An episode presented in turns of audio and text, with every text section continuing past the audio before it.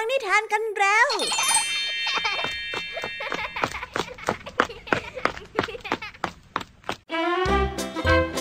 สวัสดีค่ะน้องๆ ยินดีต้อนรับเข้าสู่ชั่วโมงแห่งนิทานกับรายการคิสเอลในวันนี้นะคะพี่แยมมี่และกองทัพนิทานหันษาเตรียมพร้อมที่จะพาน้องๆไปตะลุยโลกแห่งจินตนาการที่เต็มไปด้วยความสนุกสนานและก็ข้อคิดต่างๆมากมายกันแล้วล่ะค่ะ ไปตะลุยโลกแห่งนิทานกันเลยไป ฟังนิทานเรื่องความประหลาด และชวนให้เราตื่นตาตื่นใจทั้งสองเรื่องกันเลยนะ ในนิทานเรื่องแรกในวันนี้ เป็นเรื่องของการประทะกันของหมึกยักษ์และปลาวาน ที่พยายามจะแข่งแย่งชิงดีกัน และหวังว่าตนนั้นจะเป็นเจ้าแห่งทะเล ในเมื่อเป็นสัตว์ที่ขนาดใหญ่โต และทำให้ทั้งสองนั้นไม่ยอมกัน และเลือกที่จะเข้าห้ามหันกันด้วยศักดิ์ศรีอย่างเอาเป็นเอาตายกันเลยทีเดียวค่ะน้องๆแน่ๆพูดแบบนี้ น้องๆคงนึกไม่ออกใช่ไหมล่ะคะว่าใครจะเป็นฝ่ายชนะ เพราะว่าทั้งคู่นั้นดูสูสีกันไปซะทุกเรื่องเลย สงสัยว่าจะต้องไปลุ้นเอาคำตอบกันในนิทานที่มีชื่อเรื่องว่าศึกแห่งท้องทะเลกันแล้วล่ะค่ะและในนิทานเรื่องที่สองที่พี่ยามีได้นำมานั้น เป็นนิทานที่มีชื่อเรื่องว่า ขุมทรัพย์ยุง ซึ่งเป็นเรื่องราวที่พิลึกชวนให้ประหลาดใจค่ะ เมื่อชายหนุ่มคนหนึ่งเดินหลงเข้าไปในป่า และได้ไปพบเข้ากับหมู่บ้านที่เขาไม่เคยเห็นมาก่อน แต่ด้วยเหตุที่จำเป็นทำให้ชายหนุ่มต้องเข้าไปพักอาศัยอยู่ที่บ้านหลังนั้นด้วยและนี่ก็เป็นจุดเริ่มต้นที่ทำให้เขาได้เจอกับสิ่งมีชีวิตที่แปลกประหลาด และบรรยากาศชวนลึกลับ นอกจากนั้นแล้วนะคะ ก็คือกล่องไม้ไผ่ที่เขาไม่เคยพบเคยเห็นมาก่อน ที่จะเปลี่ยนความเป็นอยู่ของเขาไปตลอดกาลเลยยยิ่ง ฟังยิ่งแปลก แต่เชื่อเถอะค่ะว่าในนิทานเรื่องนี้เนี่ยจะแปลกยิ่งกว่านี้อีก ถ้าไม่เชื่อต้องไปพิสูจน์พร้อมกันนะคะจบนิทานในส่วนของพี่แยมมี่กันไปแล้ว ก็ไปต่อในช่วงของภาษาพาสนุกกันเลยค่ะ นิทานภาษาพาสนุกในวันนี้ ขณะที่เจ้าจ้อยนั่งชิลอยู่ที่ใต้ร่มไม้ลุงทองดีก็มาตามให้ไปช่วยทำงาน แต่ด้วยสไตล์ของเจ้าจ้อย ก็ถามนั่นถามนี่เพื่อยื้อเวลา พูดคุยกันไปถึงจุดที่เจ้าจ้อยรู้ว่า ต้นไม้ที่อยู่แถวนี้เนี่ยมีมาตั้งแต่ปีมะโวแล้ว ซึ่งจุดนี้เองจึงทำให้เจ้าจอยเข้าใจอะไรหลาย ๆ อย่าง แล้วคำว่าปีมะโวที่ว่าจะมีความหมายว่าอย่างไรไปรับฟังพร้อมกันได้ในช่วงภาษาพาสนุกกันเลยค่ะเป็นไงบ้างล่ะคะหลังจากที่ได้ฟังพี่ยามีเล่าเรื่องความสนุกกันไปบางส่วนแล้ว น้องๆพร้อมที่จะไปตะลุยโลกแห่งนิทานกับรายการคิสอาวกันแล้วหรือยังเอ่ยเอาล่ะค่ะ ถ้าพร้อมกันแล้ว เราไปรับฟังนิทานเรื่องแรกกันเลยนะ กับนิทานที่มีชื่อเรื่องว่าศึกแห่งท้องทะเล ไปรับฟังกันเลยค่ะ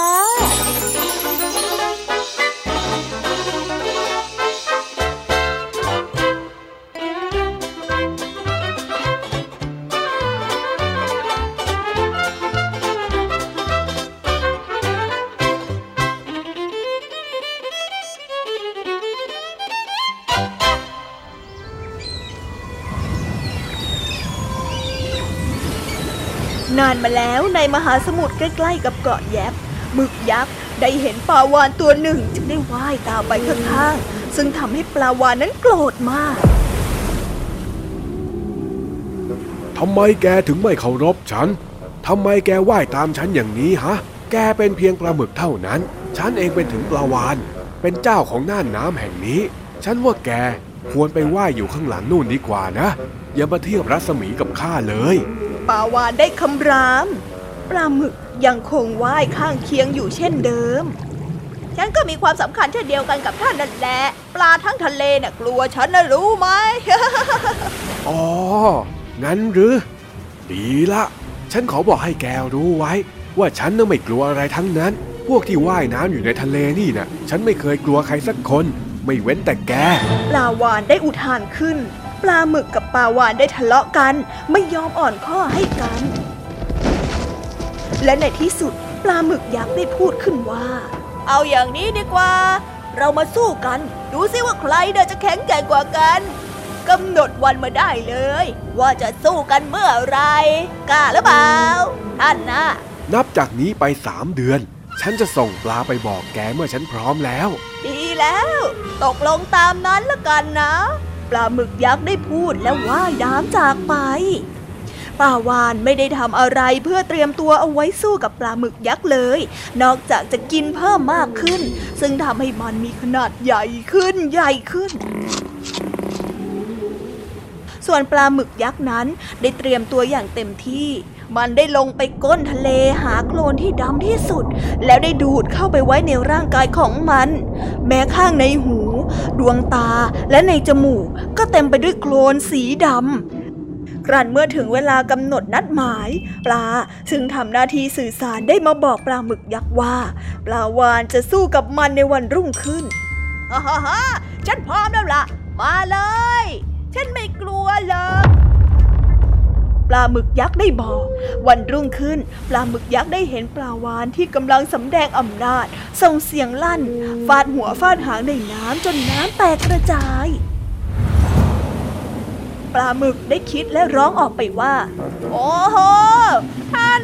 มาแล้วนี่ ฉันตกใจจริงๆ ฉันน่ะเป็นเพียงแค่ปลาหมึกตัวเล็กๆ ฉันไหนจะไปสู้ท่านได้แล้ว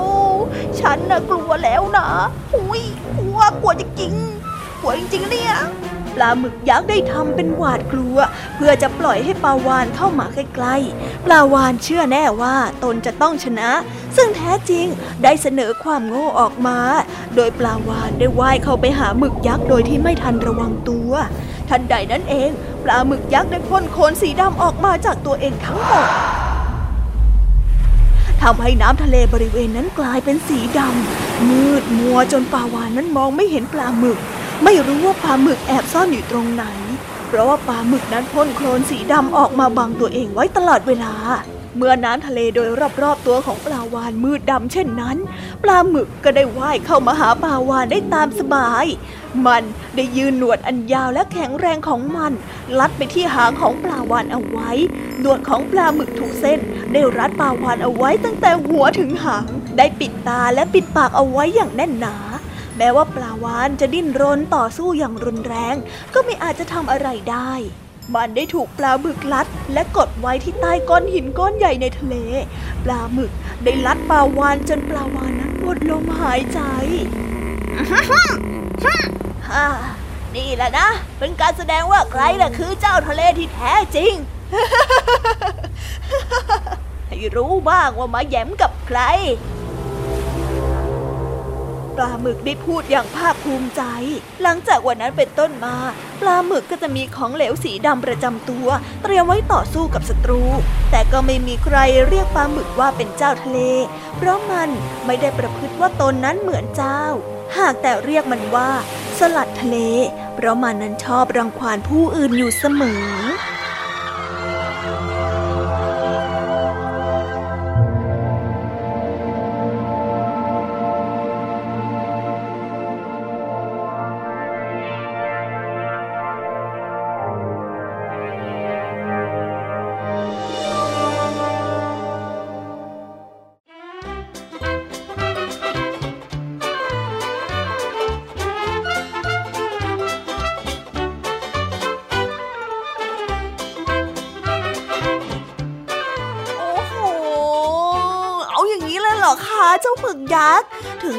วิธีการหลอกล่อคู่ต่อสู้ แล้วใช้ทีเผลอของศัตรูเพื่อลอบทำร้ายกันเลยทีเดียว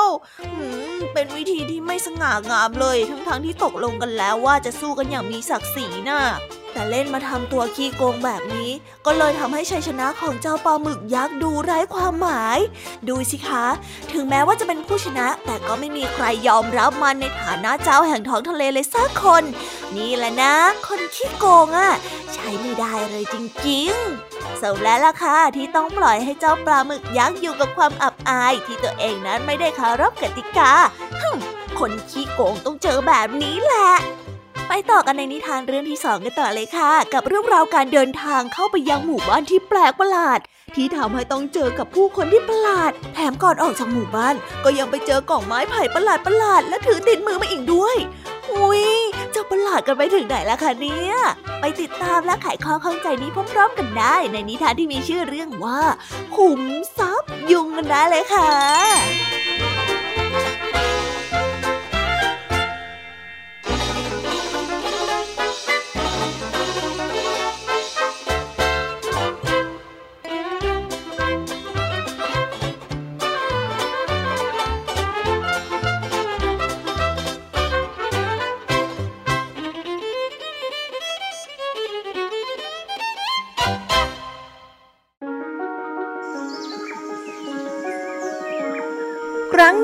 มาแล้ว มีชายคนหนึ่งเข้าไปล่าสัตว์ในป่า เมื่อใกล้ค่ำเขาก็คิดอยากที่จะกลับบ้าน แต่เขาเดินทางไปไกลจนหลงทาง หาทางกลับไม่ถูกแล้ว ขณะที่เขาหาทางกลับบ้านอยู่นั้นเอง เขาก็มาถึงบ้านหลังใหญ่หลังหนึ่ง ซึ่งอยู่ใกล้กับหมู่บ้านเขาจึงได้เดินเข้าไปในบ้านนั้น แล้วพบชายชาราคนหนึ่ง ชายหนุ่มได้บอกกับชายชาราว่าเขานั้นหลงทางมา และขอพักนอนด้วยสักคืนหนึ่ง จะเป็นไรไป ท่านนอนที่นี่ก็ได้ เพราะคืนนี้ท่านคงกลับบ้านไม่ถูกหรอก มันมืดแล้ว ชายชาราได้บอก ภายหลังจากนั้นก็มีคนอื่นๆ ทั้งผู้หญิง ผู้ชายและเด็กมาที่บ้านของชายชรา จึงได้เล่าเรื่องของชายหนุ่มให้ฟัง แล้วพูดว่า ให้เขาค้างคืนที่นี่สักคืนก็แล้วกัน ต่อจากนั้นก็ได้จัดอาหารมาให้ชายหนุ่มกิน แต่แทนที่จะเอาน้ำมาให้ คนเหล่านั้นกลับเอาเลือดมาให้แทน และเอาหนอนมาแทนข้าว บางทีฉันอาจจะมาอยู่ในหมู่บ้านผีเข้าแล้วทำไมท่านไม่กินล่ะ ชายชราได้ถามชายหนุ่มจึงตอบว่า เขายังคิดถึงเรื่องหาทางกลับบ้านอยู่เลย กินไม่ลงจริง ๆ ชายชราก็ได้พูดขึ้นว่า ถ้าท่านยังหาทางกลับบ้านไม่ได้ พรุ่งนี้ฉันจะให้คนของฉันไปชี้ทางให้ พวกผู้หญิงได้บอกว่าจะเอาเสื่อมาปูให้นอน แต่เมื่อหล่อนได้เดินไปเอามา แทนที่จะเป็นเสื่อกลับกลายเป็นเพียงแค่ใบตองชายหนุ่มจึงได้ล้มตัวลงนอนพร้อมๆกับคนอื่นๆ แต่ชายหนุ่มก็นอนไม่หลับ เพราะว่ามียุงจำนวนมากมารุมอยู่เต็มไปหมด เขาไม่ได้ยินเสียงใครตบยุงเลย เขาจึงคิดว่า หรือว่าบางทีที่นี่อาจจะเป็นหมู่บ้านยุงที่เขาว่ากันก็ได้ เมื่อเขาคิดเช่นนั้นแล้ว จึงไม่พยายามที่จะฆ่ายุง เพียงแต่เอามือลูบเบาๆไปตามร่างกายเท่านั้น แล้วเมื่อเขาทำเช่นนั้นเพียงแค่ครั้งเดียว ยุงก็ไม่กลับมารบกวนเขาอีกเลย แต่อย่างไรก็ตาม เขาก็ยังนอนไม่หลับอยู่นั่นเอง เพราะว่าเขานั้นกลัว พอรุ่งเช้า ชายชราก็มาดูที่เสือของชายหนุ่ม ก็ไม่เห็นจะมียุงที่ถูกทุบตีตายอยู่เลย ชายชราจึงได้พูดกับชายหนุ่มไปว่า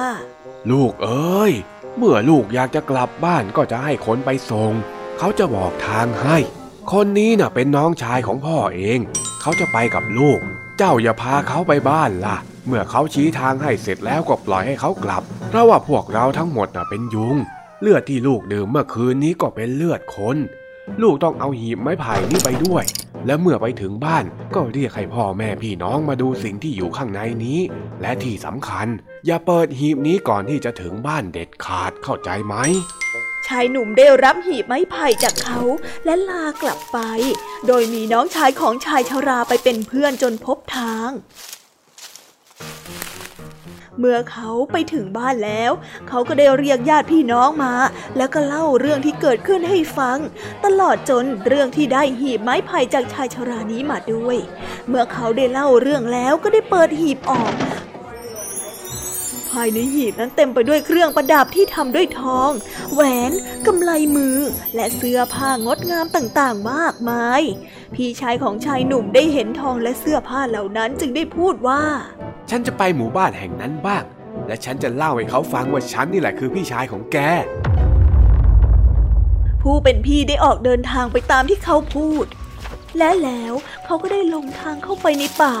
พอใกล้ค่ำเขาก็มาถึงยังหมู่บ้านยุง และบอกชายชราว่า ขอพักนอนที่นี่สักคืนหนึ่ง เขาได้บอกอีกว่า เขานั้นเป็นพี่ชายของชายหนุ่มที่หลงทางมาเมื่อคราวก่อน และได้เงินทองข้าวของกลับไปมากมาย ชายชราได้สั่งคนมาต้อนรับเป็นอย่างดี จัดอาหารมาเลี้ยง น้ำก็คือเลือด ข้าวนั้นก็คือหนอนนี่ท่าน เอาอะไรมาให้ฉันกินเนี่ย นี่มันเลือดกับหนอนนี่ ฉันกินไม่ได้หรอก ชายหนุ่มหลงทางได้ถามขึ้นอย่างสงสัย เมื่อถึงเวลานอน เจ้าของบ้านก็ได้เอาใบกล้วยมาปูแทนเสือ่อชายหนุ่มก็ได้พูดออกไปอีกว่า นี่ท่านเอาอะไรมาให้ฉัน นี่เป็นบ้านนะไม่ใช่ป่า ฉันต้องการนอนบนเสื่อไม่ใช่ใบตอง นี่แหละเสื่อของเราละ่ะ นอนได้ก็นอน แต่ถ้านอนไม่ได้ฉันก็ไม่รู้จะทำยังไง อย่าพูดว่าฉันไม่นับถือท่านเลย ของมันมีอยู่แค่นี้ ชายชาราได้พูดอธิบาย ชายหนุ่มนั้นจำใจต้องล้มตัวลงนอน แต่เขาก็นอนไม่หลับ เพราะยุงนั้นมารุมกัดเขาเต็มไปหมด เขาจึงได้ตบซ้ายที ขวาที และในตอนเช้า เมื่อเขาอยากจะกลับบ้าน เขาก็แทบจะไม่มีเลือดเหลืออยู่ในตัวเองเลย ชายชาราได้บอกกับเขาว่า เขานั้นต้องเดินทางกลับบ้านแล้ว และได้ให้หีบไม้ไผ่ใบหนึ่งกับเขาไป และชายชาราก็ได้กำชับอีกว่า อย่าเปิดจนกว่าจะถึงบ้าน แต่ฉันจะไปบ้านได้อย่างไรล่ะ ฉันไม่รู้จักทางเลยนี่ ชายหนุ่มได้ถามขึ้น ชายชาราก็ได้ตอบไปว่า เขานั้นจะต้องหาทางเอาเอง ชายหนุ่มจึงได้ออกเดินทางมาจนพบทางกลับบ้าน มาจนถึงบ้านโดยปลอดภัย เขาได้เรียกญาติพี่น้องมิสหายมารวมตัวกันและพูดว่า นี่นี่ฉันไปได้หีบไม้ไผ่มาด้วยละฉันคิดว่าข้างในเนี่ยจะต้องมีทองและเสื้อผ้างามๆอยู่แน่ๆมีคนบอกทางมาหรือเปล่าพี่เฮ้ยไม่มีหรอกจะไปมีได้อย่างไงกัน แค่นี้ก็น่ากลัวจะแย่อยู่แล้ว มามามาดูของกันดีกว่า พี่ชายได้ตอบพางได้เปิดหีบออก ทันใดนั้นก็ได้มีแมงป่องและสัตว์มีพิษอื่นๆ ออกมาจากหีบหลายต่อหลายตัว และสัตว์พวกนั้นได้ตรงมากัดพี่ชายจนเสียชีวิต ส่วนคนอื่นๆ ไม่ได้รับอันตรายจากสัตว์เหล่านั้นเลย น้องชายของคนที่เสียชีวิตจึงได้พูดว่า พี่ชายจะต้องไปทำอะไรให้คนในหมู่บ้านนั้นโกรธเคืองเอาแน่ๆ ไม่งั้นคงไม่โดนทำร้ายขนาดนี้หรอก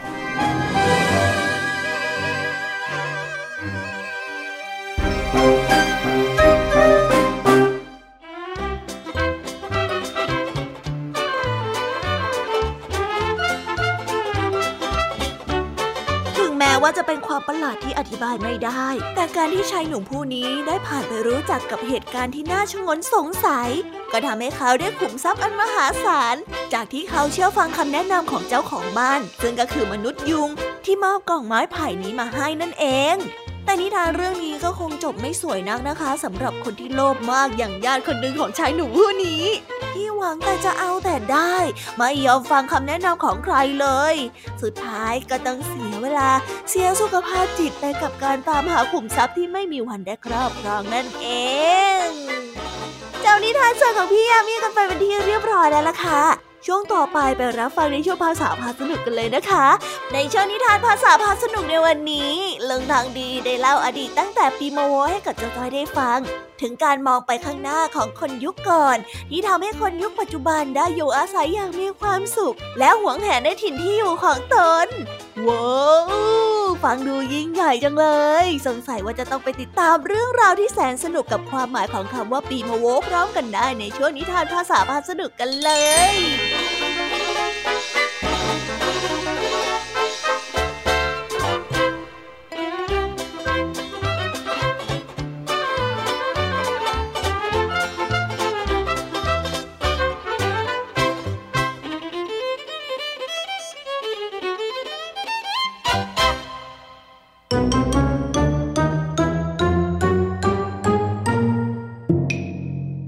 ษาพาสนุก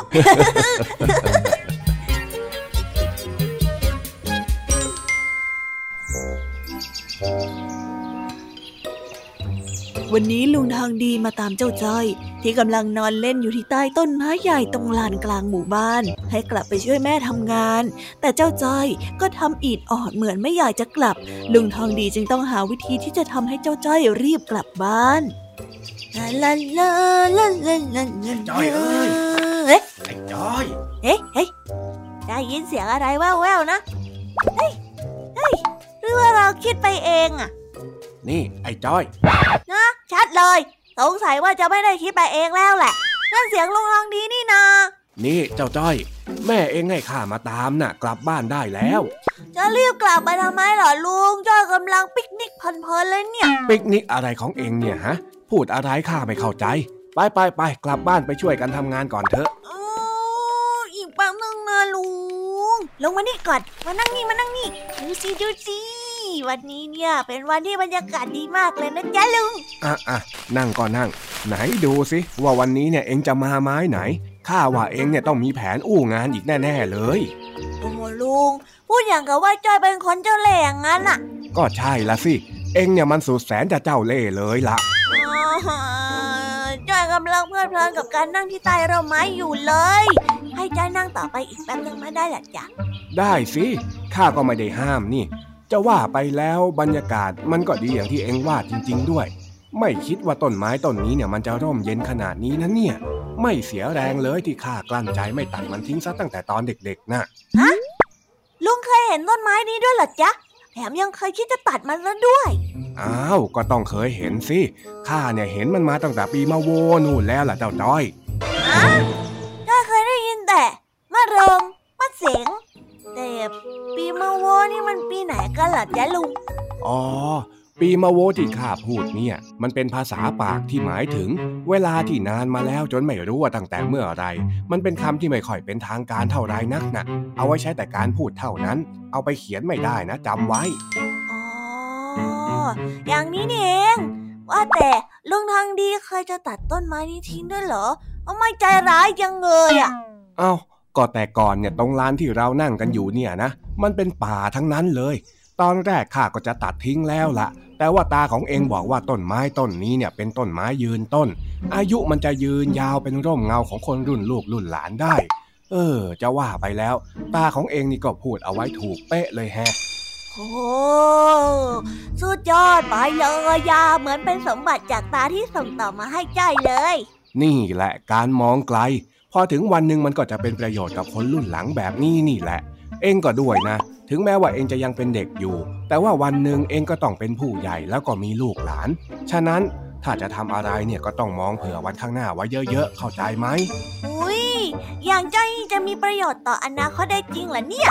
ได้สิ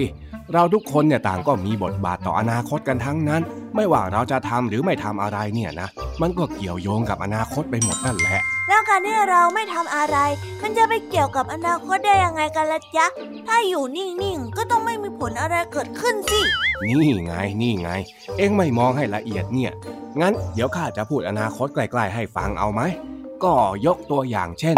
การที่ข้ามาตามเองไปช่วยแม่เองทำงาน แต่สมมุติว่าถ้าเองไปตั้งแต่แรกมันก็จบ แต่ถ้าเองไม่ไป แม่เองก็จะต้องทำงานคนเดียวจนเหนื่อย แล้วก็ต้องเพลียมากๆ จนป่วย จนอาจจะต้องป่วยหนักเข้าไปอีก แล้วก็นอนรักษาตัวที่โรงพยาบาล แล้วก็อาจจะโอ้ยลุงพอแล้วพอแล้วพอแล้วเออจอยกลับบ้านแล้วก็ได้ แหมทำไมต้องเอามุกของจอยมาเล่นด้วยเนี่ย ก็บอกดีๆแล้วเองไม่ยอมฟังข้านี่ จอยก็ไม่ฟังมันตั้งแต่ปีมะวอแล้วอะไปกลับไปช่วยแม่ทำงานกันลุง ไม่แน่ว่าในอนาคตของจ้อยอาจจะได้รางวัลจากแม่เพราะการช่วยงานก็ได้ เฮ้ยเจ้านี่ทำอะไรจะต้องหวังผลอยู่ตลอดเลยเชียวก็ลุงบอกให้จ้อยมองเผื่ออนาคตนี่นาโอ้ยมันไม่ใช่มองแบบนั้นโว้ย เอาไม่ใช่หรอกจ๊ะแต่ก็คิดว่าใช่ก็อี